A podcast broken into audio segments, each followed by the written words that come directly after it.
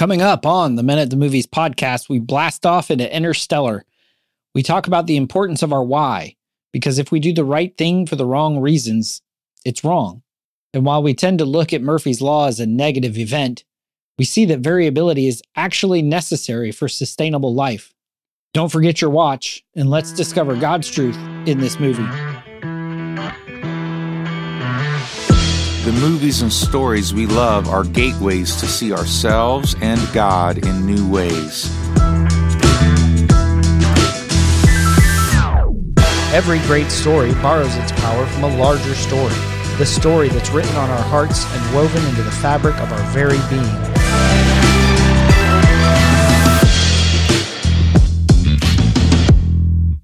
Hello and welcome to the Men at the Movies podcast. My name is Paul McDonald, and joining me once again from his office is my friend Andrew. Hey, Andrew, how you doing this morning? Doing good. How are you? Good. We are getting together on a Saturday, which is not something I normally do.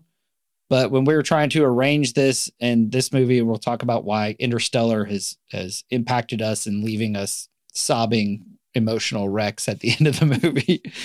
Uh, but you I remember we were going back and forth because you're one, you're the trainer for your high school sports. Yep. Is that right? Yep. Yeah. Yeah. This this time of year, I'm covering football and soccer and volleyball. So you know, like you said, we'll get into that later. But I don't get to see my family a whole lot during this time. So it's it's hard not only to fit in family time, but anything else like this. So I really appreciate you kind of kind of bending your family time on the weekend and being able to fit me in. Yeah, for sure. And and yeah, the, the whole the family thing, the father, especially father daughter uh, stuff. I have a daughter. You have two daughters. That's going to come up in in a little bit later in our conversation. Um, you don't just do the the you know sports trainer stuff. You we as we mentioned before, you've got gohavoc.com. Yeah. Dot com. Right? Yeah. Dot com, yeah. yes. Yep. G O H A V O K. I don't know if that's mirrored or not, or if it's Kova. I don't know. No, it actually is not uh, mirrored, so that's nice. Good. It's, it's Havoc. Yeah. yeah. We just we didn't figure that out, you know, with the K being backwards. If you flip it, it sounds like uh sounds like a virus that nobody wants to talk about. That's uh um, yeah, no. So we're gonna uh, release our newest anthology soon. Here's a little sneak peek at the cover. Um, but it is animal kingdoms. So every story in there uh, is highlighting uh, different different aspects of of the creatures that uh, populate the earth and what's so awesome or terrifying or mystifying about them. So yeah, that'll come out in a couple weeks. Uh, Forty five stories, I think, in there, all a thousand words or less, so you can read them while you're waiting for the train or, or going to the bathroom. So. See, that's what I like. I might have to dive into that because I, I, I like those book. I struggle sometimes when I'm trying to find stuff to read because it's like, well, if I dive into this, this chapter is like 30 pages long, and I don't. Yep. I like getting to a stopping point. I like having feeling of completion. It's probably some sort of a neurotransmitter thing that yeah. get a dopamine yeah. hit from completing a chapter, and that's like four pages yeah. per chapter, right? Yeah, yeah. I mean, yeah. It's, I mean, it's so that's the beginning of a story and that's, that's the, end of the yep. story. So four pages. You know. It's nice. And these are the yeah. best of the best from your daily. They are. What do you call them yeah, again? The yeah. story so, bursts or something. So yeah, the website. Yeah, um, we put a free story daily mm-hmm. um, every weekday. That is uh, on on the website, and you know they're commented on, voted on, and that helps us, uh, like you said, curate the the best thirty over the last six months of stories. So um, winds up being a pretty strong anthology. Yeah, for sure. enjoy it. Awesome. So yeah, so check that out. The best way to get it's to go to the website, gohavoc.com.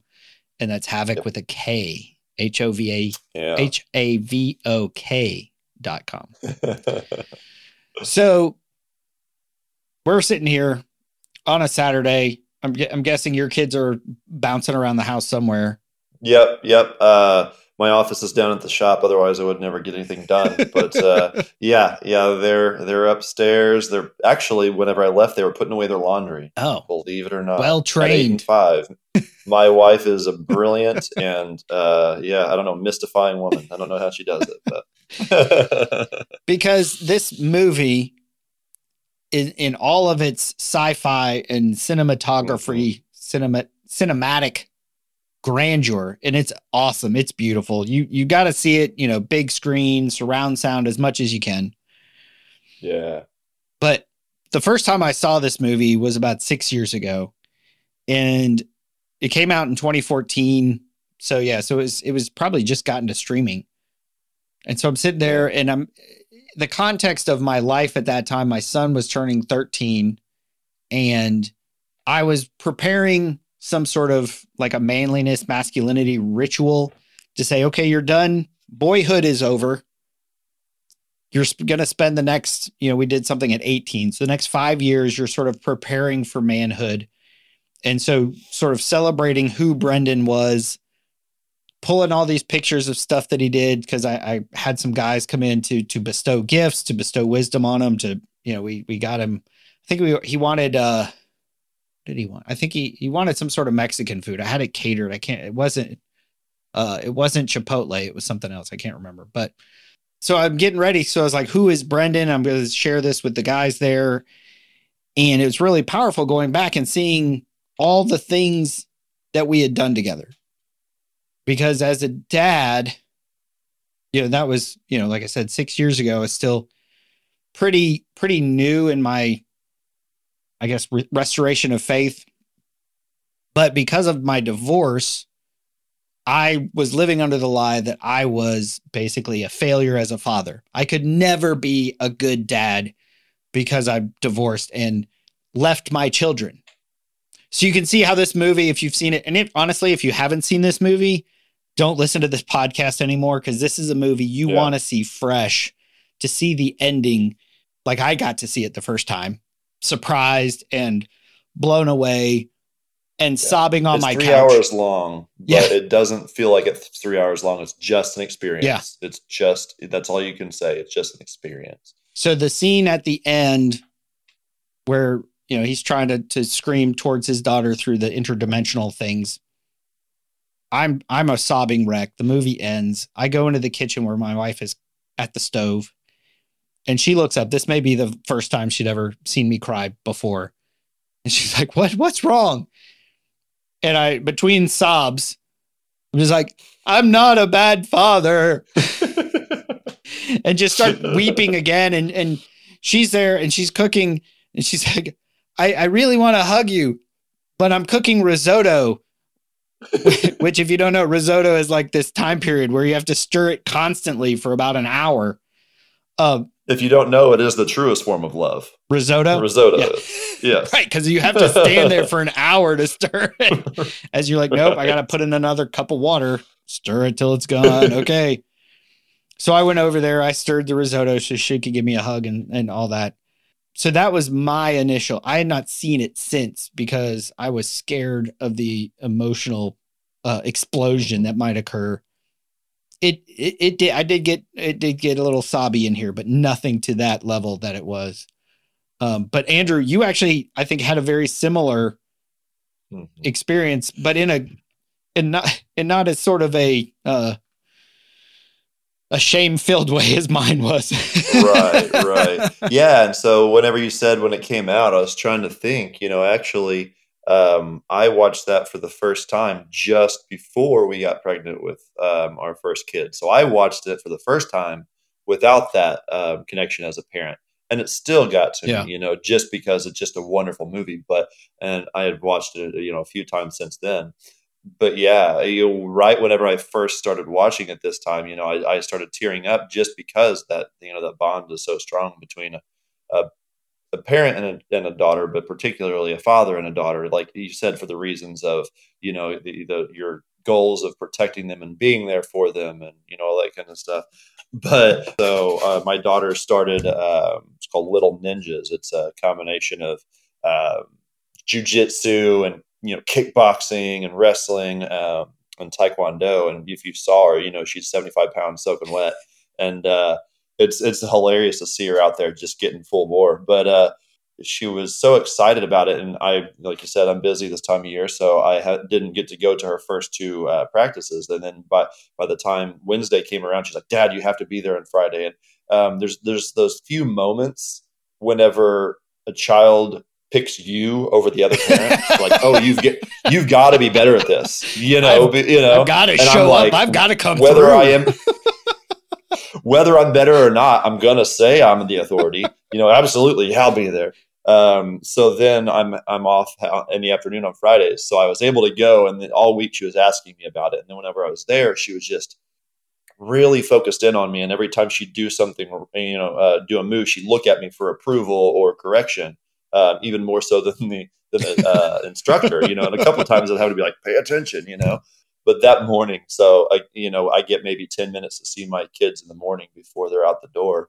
And uh you know my my my oldest daughter she's eight she came up and you know gave me a hug said i love you love you you know have a good day see you tonight. And then we just you know kind of done and I, I start to let go and she doesn't let go. And i'm like oh that is so sweet. And then i start feeling her her grip get tighter and tighter uh, around my neck. And i'm like and i'm just waiting putting like, a okay. sleeper hold on me.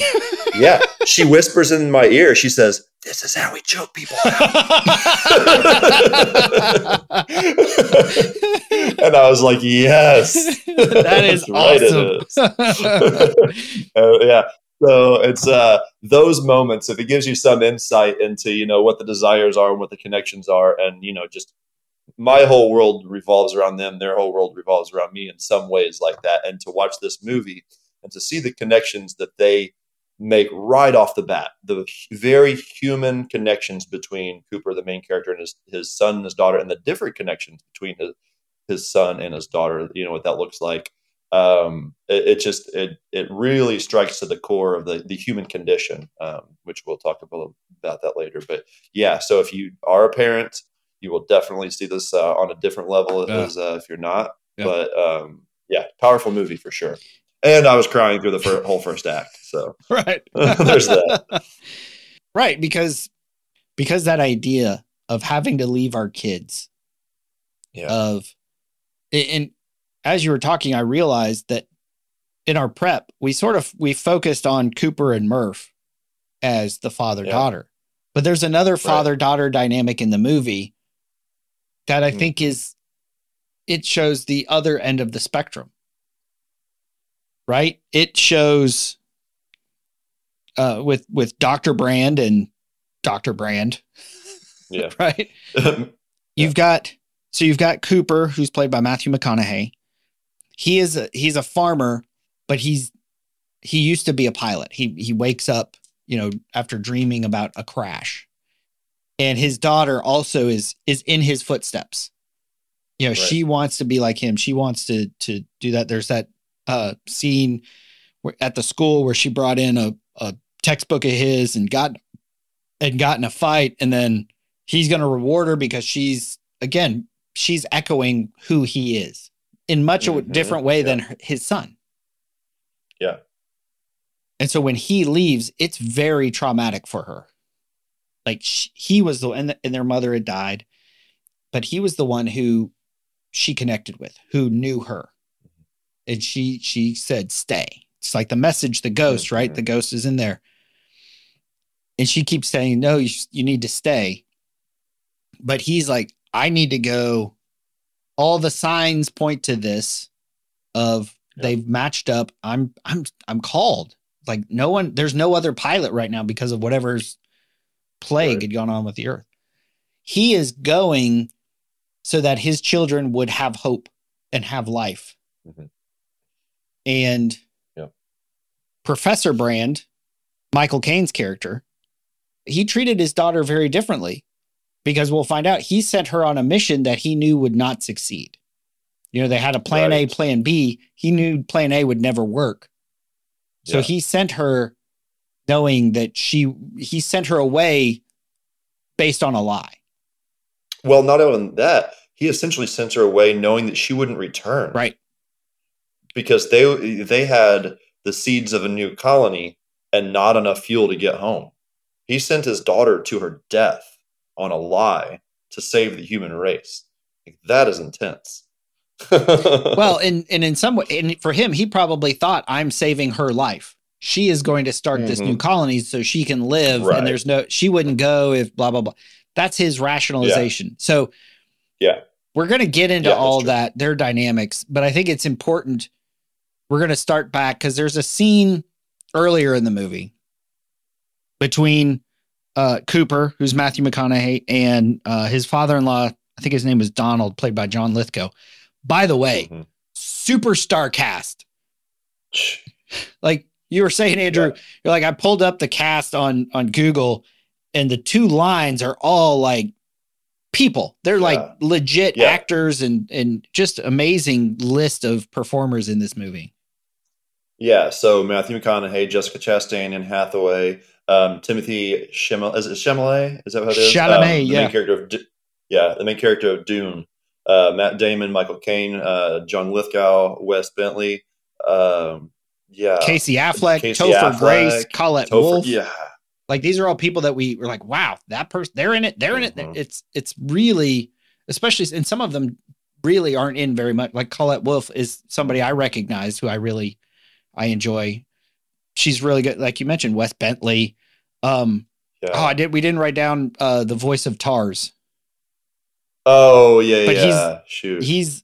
You've got your computer up, so I'm going to let you do that. yeah, yeah, yeah. Uh, Case is John Stewart. I didn't realize that. Oh, Tars is Bill Irwin. I'm not sure. What, You'd recognize him. He's a he's Yeah. a really again top top billing stat and you know written by uh directed by Christopher Nolan. Yeah, who's- it's got the cast of a decent. Pixar film. You know, like they, they didn't have to do that, but they did. Yeah. Um, but yeah, so it's it's uh, there's no reason not to watch it. Is what we're Yeah, saying. yeah, for sure. So we've, we're back to John Lithgow and Yeah. Matthew McConaughey, Cooper sitting on the porch, drinking a beer in this dust bowl of a life that they're living in. Which also they can still afford beer when there's no food around. Like Right. And no Okay, wheat. maybe- so I don't know how you make beer without wheat. Right. So, I mean, corn, at Anyway, least you got plenty of bourbon. yeah, exactly. Yeah, who knows what they were drinking out of those bottles? yeah. So, it's the Dust Bowl. so this was after that that event where he's he it didn't go well at the school, and John Lithgow is is trying to to help his son and his son-in-law deal with life and deal with the kids because he's not a farmer, even though that's where life has landed him. And so this is their conversation. Uh, we're going to start with a couple conversations that they have on the porch that sort of lay the groundwork for who Cooper is. But again, remember, if Murph is an echo of who Cooper is, that's who she is as well. I hear your meeting at the school didn't go so well. You heard? It's like we've forgotten who we are, Tom. Explorers, pioneers, not caretakers. When I was a kid, it felt like they made something new every day. Some gadget or idea. Like every day was Christmas. But six billion people. Just try to imagine that. And every last one of them trying to have it all. This world isn't so bad. And Tom will do just fine. You're the one who doesn't belong. Born 40 years too late or 40 years too early. My daughter knew it. God bless her. And your kids know it, especially Murph. Well, we used to look up in the sky and wonder at our place in the stars. Now we just look down and worry about our place in the dirt. So Andrew, why why did you like say this is one of the scenes we gotta we gotta include? Yeah, yeah. I mean, I mean, for several different reasons. One, it's it's uh, it strikes to the heart of a lot of you know a lot of conversations that are going on right now in our world. You know, how do we treat this earth? What is the importance of it?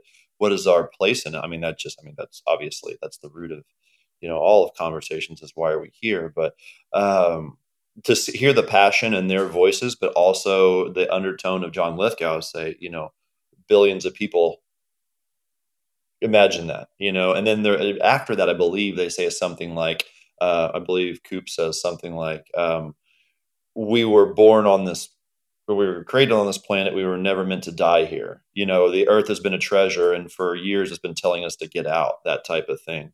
So the the fact that nothing is, is infinite and that this earth is, is it will one day fold up and recede and the fact and you know we're we're meant to preserve and respect what we have but it's not our purpose. Mm. our purpose isn't our purpose isn't to um, live and die and live as long as we can and make the planet live as long as we can. And i don't hear what i'm not saying. I'm, I'm i you know i'm really big into, into preservation um, but to get so caught up into that and thinking that that is our purpose then you hear the passion of cooper. You know we were ex- explorers. You can't make it to outer space without burning you know thousands of jet thousands of gallons of jet fuel that's not good for the environment i don't know if you know that but Hashtag but science. uh, yeah, yeah. And I was talking to this guy the other day. He um, used to work in, in uh, the nuclear field where he would uh, create, you know, the the fuel for the the pellets, basically creating um, nuclear waste. Mhm. You know, he's like, yeah, that's not good. you know, he's like, what do we do? What did we do with that? We buried it and it's there for thousands of years. But that process led to nuclear fusion as we know it and you know the cleanest form of, of energy that we know so there's there's all these conversations that can be had of how do you how do you respect what god has made and given us um, but also embrace that creator spirit that he Mm. has that he put in us instead of being you know, like you said caretakers um, we need to experience the world that, that he's created for us. But then it also goes back to like you said the comment the conversation between a father-in-law and a son-in-law uh, who is getting ready to leave his family. And he gets into like you said the relationship the differences between um, the father and the son. He'll be fine. He's a farmer he this is what he was Right. specifically created for. You know he is a farmer. Um, he isn't meant to go to the stars. He knows that. He embraces that. But murphy who i want to talk about her name in a second murphy you know she has the same spirit as, as her dad. And and that shows throughout the film that it can't be stopped that that indomitable spirit of, of creation and creativity. You can't stifle that. And so i, I just thought it was it was a very uh, succinct clip of uh, uh, many layers of what this movie was about Well, and there's a there's a line earlier in the movie where you know she there's this ghost in the room and she's not scared of it, but there's things going on that she can't explain. You know, books falling off the shelves, Mhm. and we'll see the dust coming down and all this.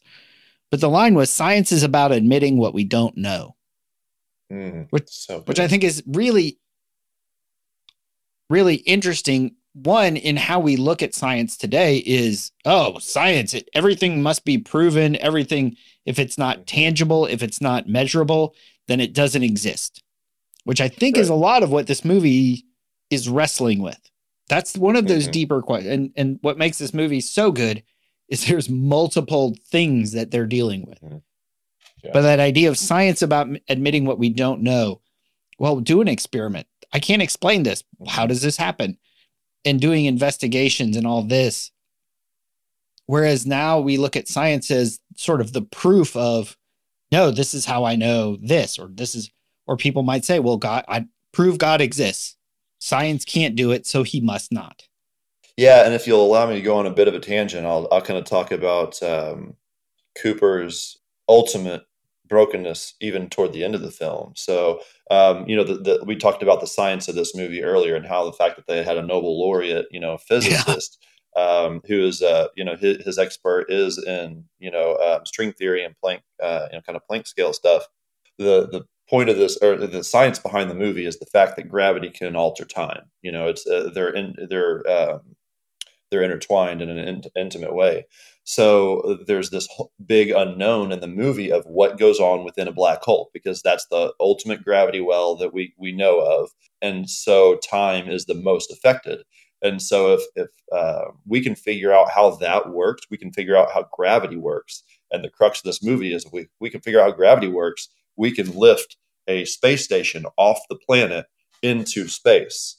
eh, possibly onto without another, you using know, those and- thousands of gallons of jet fuel exactly exactly and then we can use that same technology to essentially fold space um, creating a, a you know uh, a wormhole basically and get to these other planets that can that can have we can habitate um, but we can't do that because we can't get inside of a black hole so how do we do that how did this wormhole get here by Saturn, I think is what, Mhm. where it was. This wormhole appeared, you know, 30 years ago from an unknown force.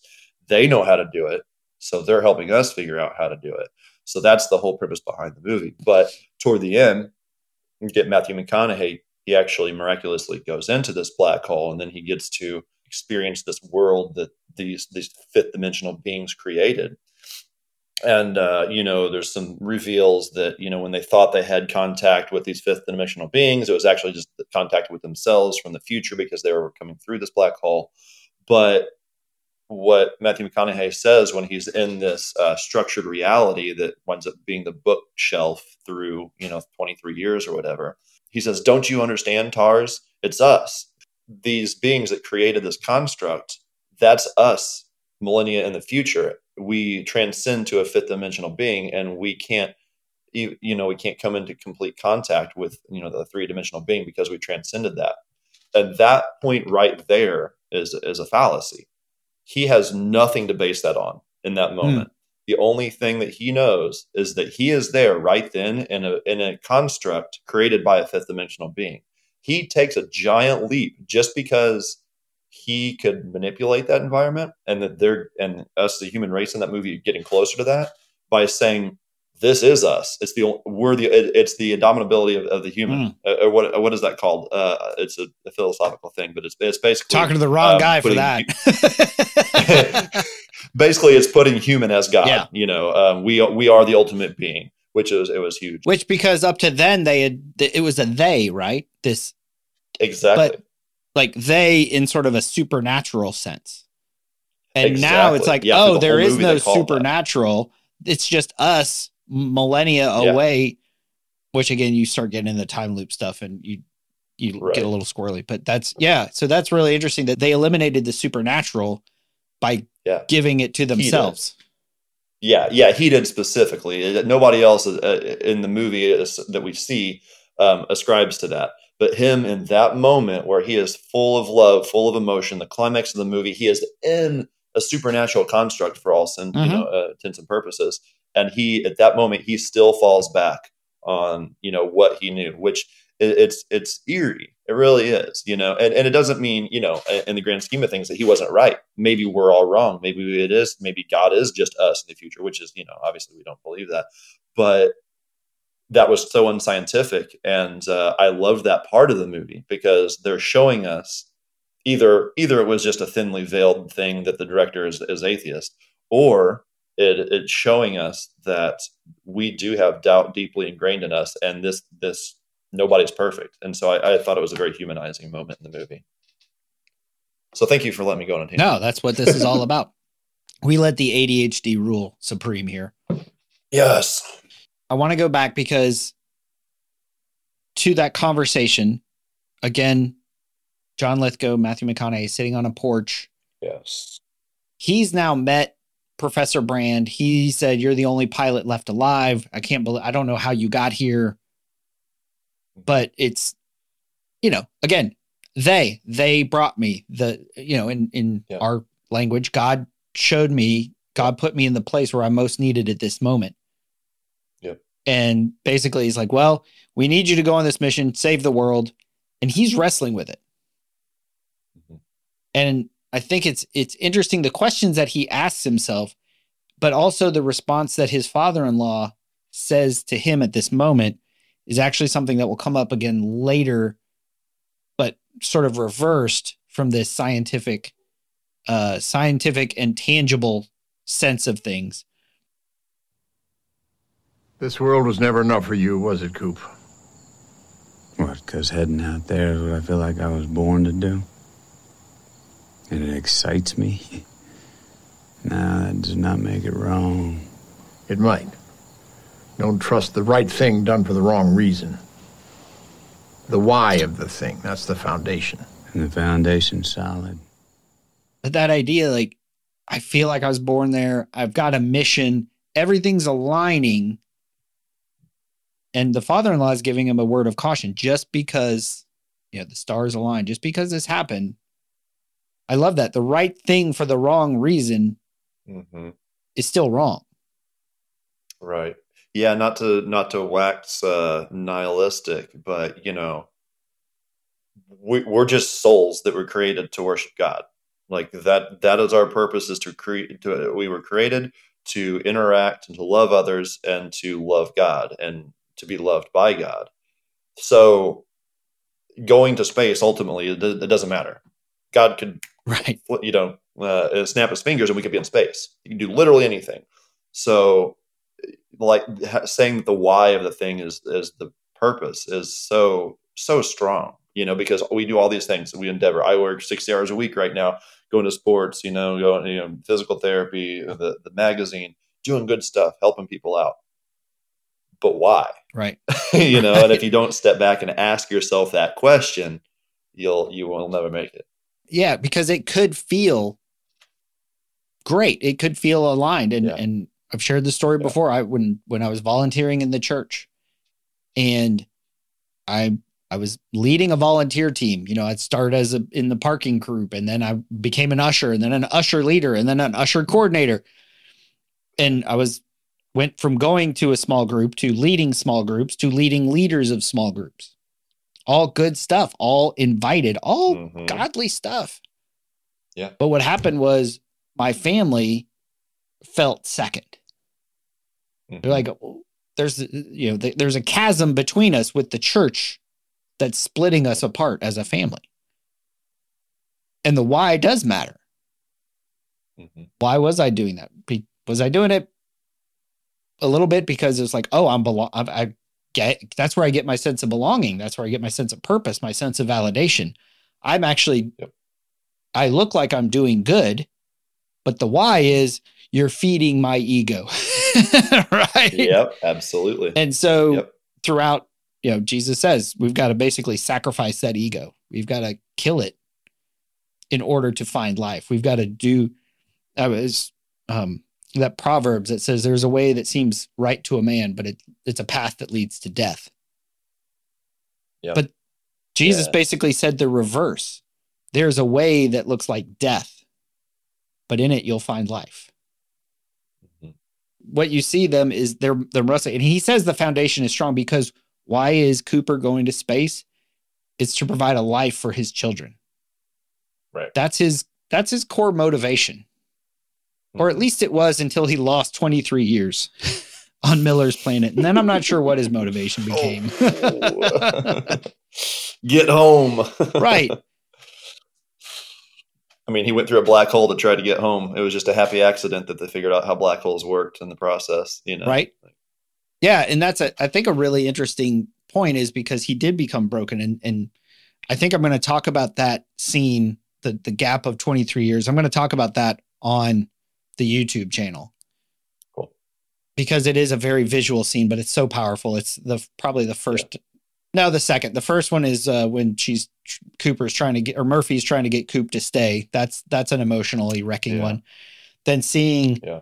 a father watching 23 years of his son's life flash before his eyes, uh, it'll it'll tear you up.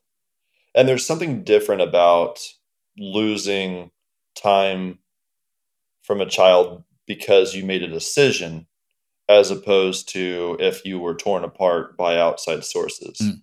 You know, the fact that it was your choice, you know, Cooper's choice to to do this and it was their choice. That's a lot of those uh a lot of those uh, interplanetary movies really, really revolve around a small, uh, you know, a specific choice that has huge Right. uh, you know Mm. outcomes and uh, because everything in space we're not supposed to be there you know everything and every little thing could be a catastrophe so they did they did a really good job in this movie about that but that fact that you know their choices led them to that mistake was it just i mean it's, it's something that you have to live with Right. so, it's a strong thing Which is a beautiful transition and segue to this next scene where they did go, they went on, they made choices. And the Yeah. result of that choices was a loss of 23 years. The use of the fuel so they can't go back. They now can't visit the other two planets. They only have enough fuel and also return home. They can only visit one. right Mm-hmm. And remember, the why matters. The why is foundational. right So they're debating which one of these two planets will they visit? Will they visit Dr. Mann's planet, played by Matt Damon, which I think was Prep for the Martian, or maybe the sequel to the Martian. right. There's got to be some. there's uh, a lot of parallels. Story world overlap. but yeah, I feel like The Martian was the prequel to uh, Interstellar for sure. Yeah. or do they go to I think the other planet, Wolf's planet? yes, Wolf. Yes. There's there's conflicting information, but what Dr. Brand, Amelia, Anne Hathaway's character is saying is she wants to go to this other planet, even though it's farther away, even though they haven't heard from him in three years. And it's not really based on science. Right. She's in love with Wolf Edmunds. Is that true? Yes. And that makes me want to follow my heart. But maybe we've spent too long trying to figure all this out with theory. You're a scientist, Brand. So listen to me. When I say that love isn't something we invented, it's observable, powerful. It has to mean something. Love has meaning. Yes, social utility, social bonding, child rearing. We love people who have died. Where's the social utility in that? None. Maybe it means something more, something we can't yet understand.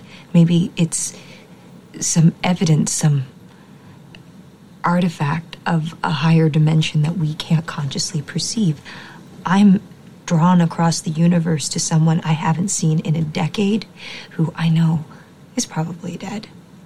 Love is the one thing we're capable of perceiving that transcends dimensions of time and space. Maybe we should trust that, even if we can't understand it yet. All right, Cooper. Yes. The tiniest possibility of seeing Wolf again excites me. That doesn't mean I'm wrong. Honestly, Amelia, it, eh? it might. And it's it- it- that's the echo i mean almost word for word it's like it doesn't mean it's wrong it might it might. Like, yeah, the motivation Have you because considered that possibility? because his motivation had changed from saving his kids to seeing his kids. Like i've lost 23 years and i think many of us experience the same thing of i made a choice. You know there's a there's a line that that the professor brand said earlier is you know when he's like i i'm working on the equation. I haven't figured out how to lift the space station up. It, we're almost there. And coop said you're asking me to hang everything on an almost and brand says i'm asking you to trust me Mhm. and as you, you mentioned that trust was a trust was not a thing that he really deserved right. but I think that God asks us that same question. We we approach him and say, "I'm I'm you're asking me to hang everything on an almost," and he says, "I'm asking you to trust me." But then we get to a point where we've trusted him, where we feel like the cost is too great, and that's why I see it. And it's mm-hmm. like he's become this cold, scientific data driven person he's no longer looking Which is his fallback. Right. Like that's where that's what his what his defensive response is. because everything she says is correct everything she says is they should have gone to edmund's planet. That's his name. They should have got, and we see at the end of the movie that that planet is sustainable. Mm-hmm. Yeah. they should have and i love that thing that idea that love is transcendent. Love is Mhm. beyond us. Love crosses dimensions. Hmm Yeah, just the the full story world here. You know, I mean, if it is God, if it is us who have transcended eventually, like regardless, it's it's like you said, it's something, or that she said, it's something that's not quantifiable right now. If we could quantify it, then we, you know, all this other stuff wouldn't matter. Like we would be to that point. Um, so we, it, the second you can prove it, it's not that it's not necessary anymore, but it, it completely changes the motivation of, of why we're here. Right. And as as they said earlier, the why is foundational. The why mm-hmm. matters. And I like that they leave it open ended, you know, by saying, you know, it's it's not wrong. It might be. He's not saying it is. He's challenging her, and his father-in-law is challenging him to ask the why. He's not saying it's wrong. He's saying take a second and evaluate why you're doing it. That's all. You know. Which again isn't a it's not bad, but she brings up something that I didn't pull in the clip that I do want we we kind of had teed it up before. We want to talk about this idea of one Murphy, her name, but Murphy's Law, which Hmm. comes up a couple times in the movie, and which is Murphy's Law is is what basically if anything can happen, it will. hmm Yeah, yeah. Anything that can happen will happen eventually. Right. And then you know, recently, now that we have, we you know, thanks to the MCU, we have our multiverses. That becomes even even more. Here's where everything possible has happened. The infinity of Right. every minute decision is existing in some alternate dimension. right. yeah. But it was cool because at the beginning of it, Murphy's upset. Like, why did you name me after something? Because uh, you know, I mean, I, I think by now it's that's been clarified what Murphy's Law is. Where, um, yeah, I remember back in the day, it was like, oh, Murphy's Law. Everybody would say it because um, when it it, it was uh, misconstrued as everything that uh, everything bad that can happen will happen. Yeah, if something Whenever can go having wrong, a bad day and they stub their toe, yeah. stub your toe, you know, spill your coffee. Oh, Murphy's Law. I'm having one of those days. Everything bad is going to happen. But yeah, that's and then um, Cooper, you know, clarifies to her, no, everything that um, can happen will ha- happen, and Hmm. that sounds good to us. But what he's what he's alluding to is is almost fate or destiny, I should say, more more than fate, because in in this specific situation, it's um, he doesn't think it's a spiritual uh, thing. Not trying to avoid what you feel you should do, not trying to avoid who you feel you are. Um, you know those those motivations, like you were going to be born, so you were born, and we and that sounded just fine to us. And then we're going to raise you, and so they get to be able to have this experience without the guilt of it, because this is what's supposed to happen. Well, and and her argument against going to Mann's planet is it's too close to the black hole.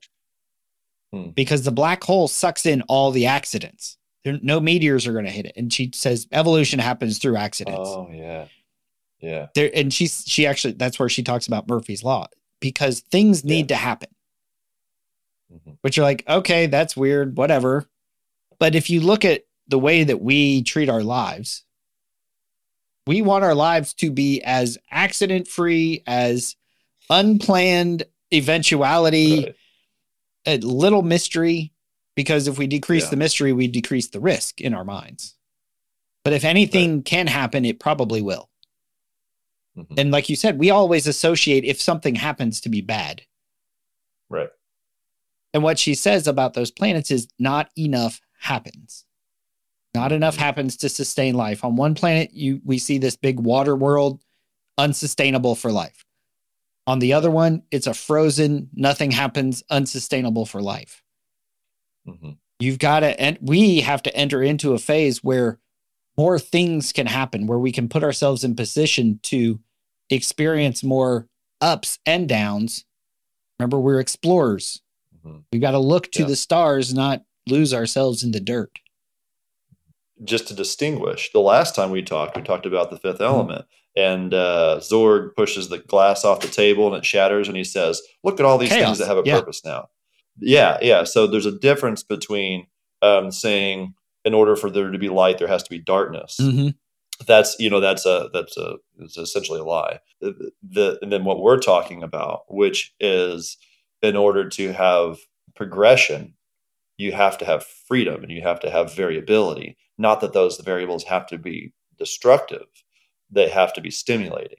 Going on the theme of this movie you know talk about entropy you know it's like everything has an end. Everything is slowly dissolving. Every and, as humans we're just trying to fight back against that. We're trying to live as long as we can. We're trying to keep you know our our things without dust on them and stuff like that. So those that's that's one way of trying to hold on to control but instead you can use those things um, to see the beauty of what you have and the beauty of what god has, has created and things like that. So i think uh, being able to embrace that change as opposed to um, using it as a stimulus to control it is a, is a big kind of mind shift. Yeah, I love how you brought up the term variability because we don't like our lives to be variable. No. But even as we're talking right now, I have four pots of chili cooking upstairs because uh, my wife made chili a couple weeks ago, and it. I mean, it's good. But I'm like, I want to make my own. Like, I want to have my recipe. I want to like. I have this idea, Yeah. like robust. I'm gonna put some corn in it, some different beans, and make it seasoned. Like it to me, it's a darker chili. But I've never really made chili before, so you're experimenting. so I'm experimenting.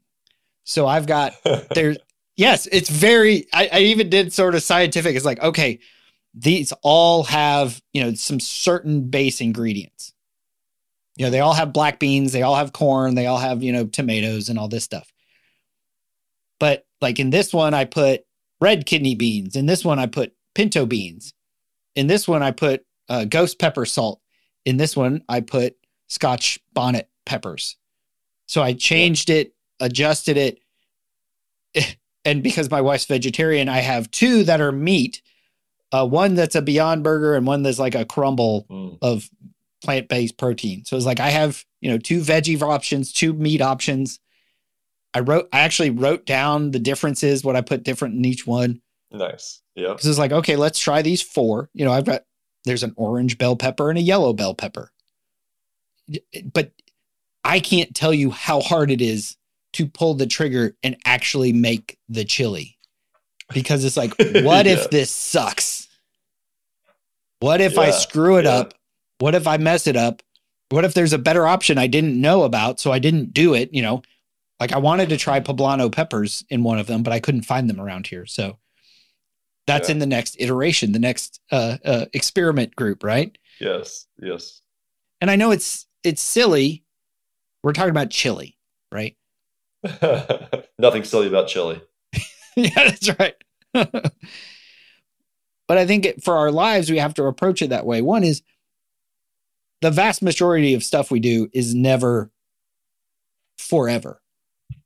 Hmm There's very few decisions we can't come back from. Yeah. It's like, oh, I thought I wanted to go to college. I didn't. Oh, I didn't Right. want to go to college, but I did. Oh, I asked that girl out. You don't have to ask her out again. like if it goes Right. poorly, you just don't do it. But we seem Yeah. to think that like We learn. if we do this, then there's like 20 steps down the road that we have to do Mhm. Instead of just embracing that step that's in front of us is Yeah. let's try this. Let's introduce variability into our lives Yep. and see what happens, see what God does in it. Exactly. Yeah, I think uh, it's easy to um, kind of see that scenario. You know, it's a dumbed down thought, but you know, you, you go through life either pragmatic or intuitive. Right. You know, I mean, either you're going to break down every single thought and step, or you're going to follow love, follow your heart, Yeah. follow what you feel like you should. Those artifacts of something higher. You know, that type of thing. Um, we had mentioned uh, uh, Timothy uh, Chalamet Mhm. earlier, and, and that reminded me of Dune you know the uh, they don't go into it as much in the movie but in the book uh, the, the whole power of paul is the fact that he the spice awakened something in him to where he could see Mhm. almost infinite possibilities the only reason we as humans have the scientific method is because of our finite um, you know processing power if we could see every you know projection of every ripple of everything we do we would essentially see the future you know do anything and so the scientific theory is just trying to harness a little bit of control and trying to figure that out. Um, like you said, it's impossible. You'll, you'll drive yourself crazy trying to figure out every variability. But every now and then, if a if a situation warrants itself, like you said with the chili, why have the same chili for the rest of your life? Whenever you can spend one day figuring out what kind of chili you like, and then you've improved your quality of life for the rest Yeah. forever. So why not take that step? You know, don't go, don't drive yourself crazy trying to do make this your life's work but appreciate the process for what it is. That's why I'm no good at chess. They say Yeah, they, say same. that chess players can see like the really like what is it? The grandmasters see seven or eight moves ahead. And I'm like, yeah, I don't, I don't even know that I want to. exactly. a lot of- it's a personality thing. It's, it's how you see the world. Yeah, exactly. And that's what's beautiful about the way that God created us. Yeah. Everybody sees reality a little bit differently. And those people that do that, that's how their mind works and that's how they've harnessed it. But just because we don't understand that doesn't mean they're wrong. And I love that. I love the fact that they can see reality slightly different, but it doesn't change that we are all a part of the human race designed for one purpose. And what we see in Coop is just about every decision he makes is the wrong one. Yeah. Yeah. So they go to visit Dr. Mann, who's been lying to them all along. Oh, by the way, so was Doc, you know, Professor Brand back home. There was no plan A. It was always about sending them off to colonize. So they get back. You know, Mann has wrecked their ship. They only have enough get. They don't have enough fuel, really, to get home. They can't go through the wormhole with a busted ship. So the plan is, you know, Amelia is going to go to finally to follow her heart to see if if Edmunds is alive, and uh, Cooper is going to try to get home to his kids. Again, every decision that he's made has been wrong by tangible, measurable results. And it's important to note it's be, a lot of it's because he never had all the information. Yeah, and we never do. Is, we never do. Exactly. Right? exactly. Yep. Yeah. This movie is super complex. One of the reasons that it's so good mm-hmm. is because we get to this moment where he enters the black hole. He's in this, yeah. as Tars says, they took these these supernatural beings, or they took time and made it three dimensional so that you could manipulate it. So he's starting to figure things out. And what he realizes that it wasn't them that sent him, it was him and this thing that manipulated. He was the ghost that was moving books in, in Murphy's room, that was doing the stuff with the dust. He says, We're the bridge, which I actually love that idea like we mm-hmm. as Christians are the bridge between the supernatural and the world around us. Yeah. Yeah. I mean, God could manipulate the world around us, right? Jesus said he could make, you know, bread, stones turn into bread, all the stuff, but he chooses to use us. He chooses to use the 12 disciples to spread the gospel around the world. It's that whole idea that we're the conduit, like we're the radio, like there's radio waves everywhere, yeah. and we're the ones who broadcast. Yeah. Yeah. And so Cooper realizes that Brand was onto something while he's floating there. He's trying to communicate with his daughter. The super powerful scene where he's begging his past self to stay. Where it's like, no, you need to stay. You need to stay, knowing that he leaves because he's lived that already. Like to an extent, he's just watching the past. And that idea that they didn't bring us here to change the past is also true because where I'm going is this idea of, of shame that we carry and how God can redeem even our mistakes, even the choices we wish we had back. And that's why I got to be such a wreck because like I saw the pain my daughter especially had as a result of the divorce of her feeling like I left. Right. And that idea that love can transcend time. That's the thing. We have to give it time. right?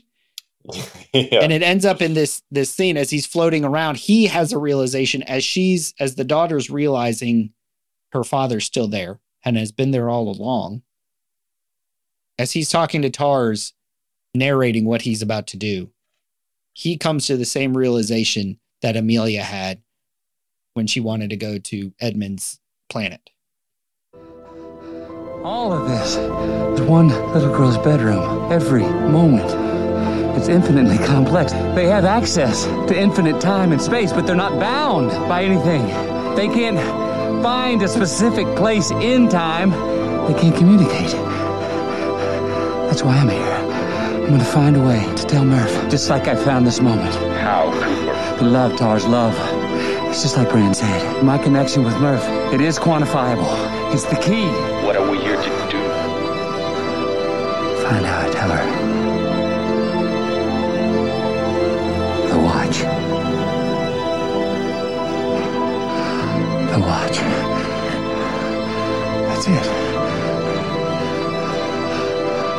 code the data into the movement of the second hand. Dollars? Translate the data into Morse and feed it to me. Translating data to Morse. Cooper, what if she never came back for it? She will. She will. Murph, I can see his car! He's coming, Murph! Okay, I'm coming down. How do you know? Gave it to her. All right, you react. I'm trying, but I'm trying to also force down my emotions, Paul. I'm I'm like, oh no, you do it because I gotta wipe the Ugh. tears out of my eyes. Okay. Okay. So yeah, I'll uh I'll I'll give it my best go here. Um like you said, as far as the fact that that love transcends time, um, he saw it in his daughter from the moment his daughter was born. He saw the connection that they had. He stared um or you know stared his daughter in her face essentially when she recorded that message we talked about that earlier the one message that um, Right. she recorded specifically to him. She recorded another one, but this one was to him, saying, "You know, um, you were the same age now. You told me that when I came back, we might be the same age. Well, that's today." And then she signed off, and that was the last time that she talked to him. That would have been easy for him to think she's given up on me. This, you know, she she hates me now. Um, she's never gonna uh, send me another video. She's she's uh, written me off, but he didn't, and in that moment, he explains why. You know, we have uh, you know outburst, emotional outbursts. We have moments where we think we hate a person, but when it comes down to it, their connection was you know essentially transcended time, and his ability or her ability to hold on to that trust, even in the face of you know seemingly being lied to, being being left, all those things. She held on to it just as tight then as she always had, and he knew that that that was a tether that they had. Yeah, that variability shapes us. The variability, Mhm. the stuff that we don't want. Right? Murph didn't want her dad to leave, but her dad had to leave. Her dad had to make those mistakes to get him in that position Yeah. to be there to to share the information. There's no one else that could have done it. And what I see saw in that scene before, where he's begging his prior self to stay, was the burden's too much. The pain is too much. I don't want to go through this again. Let me just go back and die with Yeah. my kids because I never left. Right. And Yeah. but when she realizes it was you, it was you all along, she understands the father's love Mhm. and she receives it and she opens herself up and she has a, a life after that, right? And that leads us to our last scene. Yeah. So basically, he wakes up, wakes up on the space station and on on you know um, a space station that he thinks is named after him, but is actually named after her, know, Right. Cooper Space Station. Um, so he finds out that his daughter has become you know basically the savior of the human race uh, by translating the data that he gave to her. And then so they say she's still alive. And then if it's the first time you're watching this movie, you start doing the math and think she can't still be alive. She'd be like 140 or something like that. But then they, uh, she actually put herself to sleep, you know, because they've uh, at some point in you know this reality they've perfected cryo sleep. You know, she uh, she wakes up and you know they wake her up uh, presumably by express uh, you know instructions. When my dad comes back, you will wake me up because otherwise she put herself to sleep to be dead. Mhm. You know, the last thing she did was put herself to sleep, and he's never going to come back. And then uh, that's the end of her life. But she knew so deeply that he was going to come back that she was like, okay, now I'm I'm close to the end of my life. I can't wait any longer. Naturally, put me to sleep, wake me up when he comes back. So she makes the trip to the space station. When he gets there, all of her kids and grandkids are there with her, surrounding her. Again, I'm going to try not to tear up, but it's just such a powerful thing to see that generational thing. And so he walks into the room, and you know their meeting is just so powerful. And uh, everybody says, "How did you know he's going to come back?" Because he's my dad. He said he would. Yeah. You know, and just so matter of fact. And then after that, he says, "I'm never leaving again. I'm here for you." You know. Um, and she says, "No, no parent should have to watch their child um, child die," which is special for me in some other ways. But um, she says, "I have my my family here with me now. I, I can let you go. You know, I've I've seen you. I knew you would come back. You did." And then she is able to not close that loop, but embrace it for the most part. So yeah, and, and also I think a, a secondary part of that is she knew that his story wasn't done. Right. His job is up there. You know, he still has other stuff to do. Go find uh, Brand. Yeah. because she's out there trying to colonize a world and she needs you. So go. But yeah, no, super powerful. Yeah, because he she had been set free earlier, you know, back in her 30s. Right. When she realized that her the ghost was her dad. He's like, "Oh, Yeah. it's it's been you all along." However, hmm. he he was only set free when she set him free. Because Yeah. the whole movie is you got to make things right with Murph. And that even that painful scene where he he's like, I gotta go. He drives off as she runs out the door. Mm-hmm. And you're like, oh, that that moment of of healing and connection that he was so craving was lost. Yeah. And it was until the end that really now he can live life for himself because he had been living it. His focus was on them, either hmm saving the world for them or, you know, getting back to them. And now that he had done both, now he could live a life and live a life in the stars, which is where he belonged. and and the why, right? The motivation of the why. Right. You know, like at this point, he was free to do this next, do this, go on to this next step because because of the why. So, our big question, our takeaways is one is how can you introduce variability into your life? You don't have to make four different kinds of chili. You can try different things, but I would say start small. yeah, yeah, yeah. and then, Love transcends dimensions. yeah, love also. transit. Yeah, because again, you know, God is love, and it talks about that. Mhm. Like, yeah, love and God being love is also sort of a tangible being. Mhm. And I don't, I don't know. I'm rambling a little bit. You got any closing thought, Andrew? Yeah, I- yeah. I mean, I think you hit the, the nail on the head with a couple of those things. You know, don't be don't be afraid you know, because in essence, this is an exploration movie. It's a masterpiece in many other levels, but it is an exploration movie. We're we're we're driven to the excitement of new things from the comfort of our couch, right? So, um, but yeah, so get excited about stuff. Don't don't fear the future. Be excited about it because God is in control. Nothing is meant to last forever um, enjoy what he has given you um, enjoy the truth that um, he has our best interests at heart yes there's there's tragedies that happens and you know there's cliches that make it sound uh, that give us false hope but the fact that we do have the ability to go out and be excited about the world that he created because he loved it loves us and loved us enough to create a world for us is pretty awesome Yeah. Well, thank you for carving out a little bit of time here on your Saturday. Uh, go check out the anthology. What was the name of it? Animal animal kingdom Animal Kingdom on gohavoc.com. It'll be available by the time this podcast comes out. And uh, so thank you again, Andrew, for joining me. absolutely This has been Paul McDonald and Andrew Winch talking about Interstellar. I hope you guys enjoyed it. And I hope you join us next time here on the Men at the Movies podcast. Something inside has been awakened. I can no longer be who I was before. But if I am no longer who I was, who am I to be?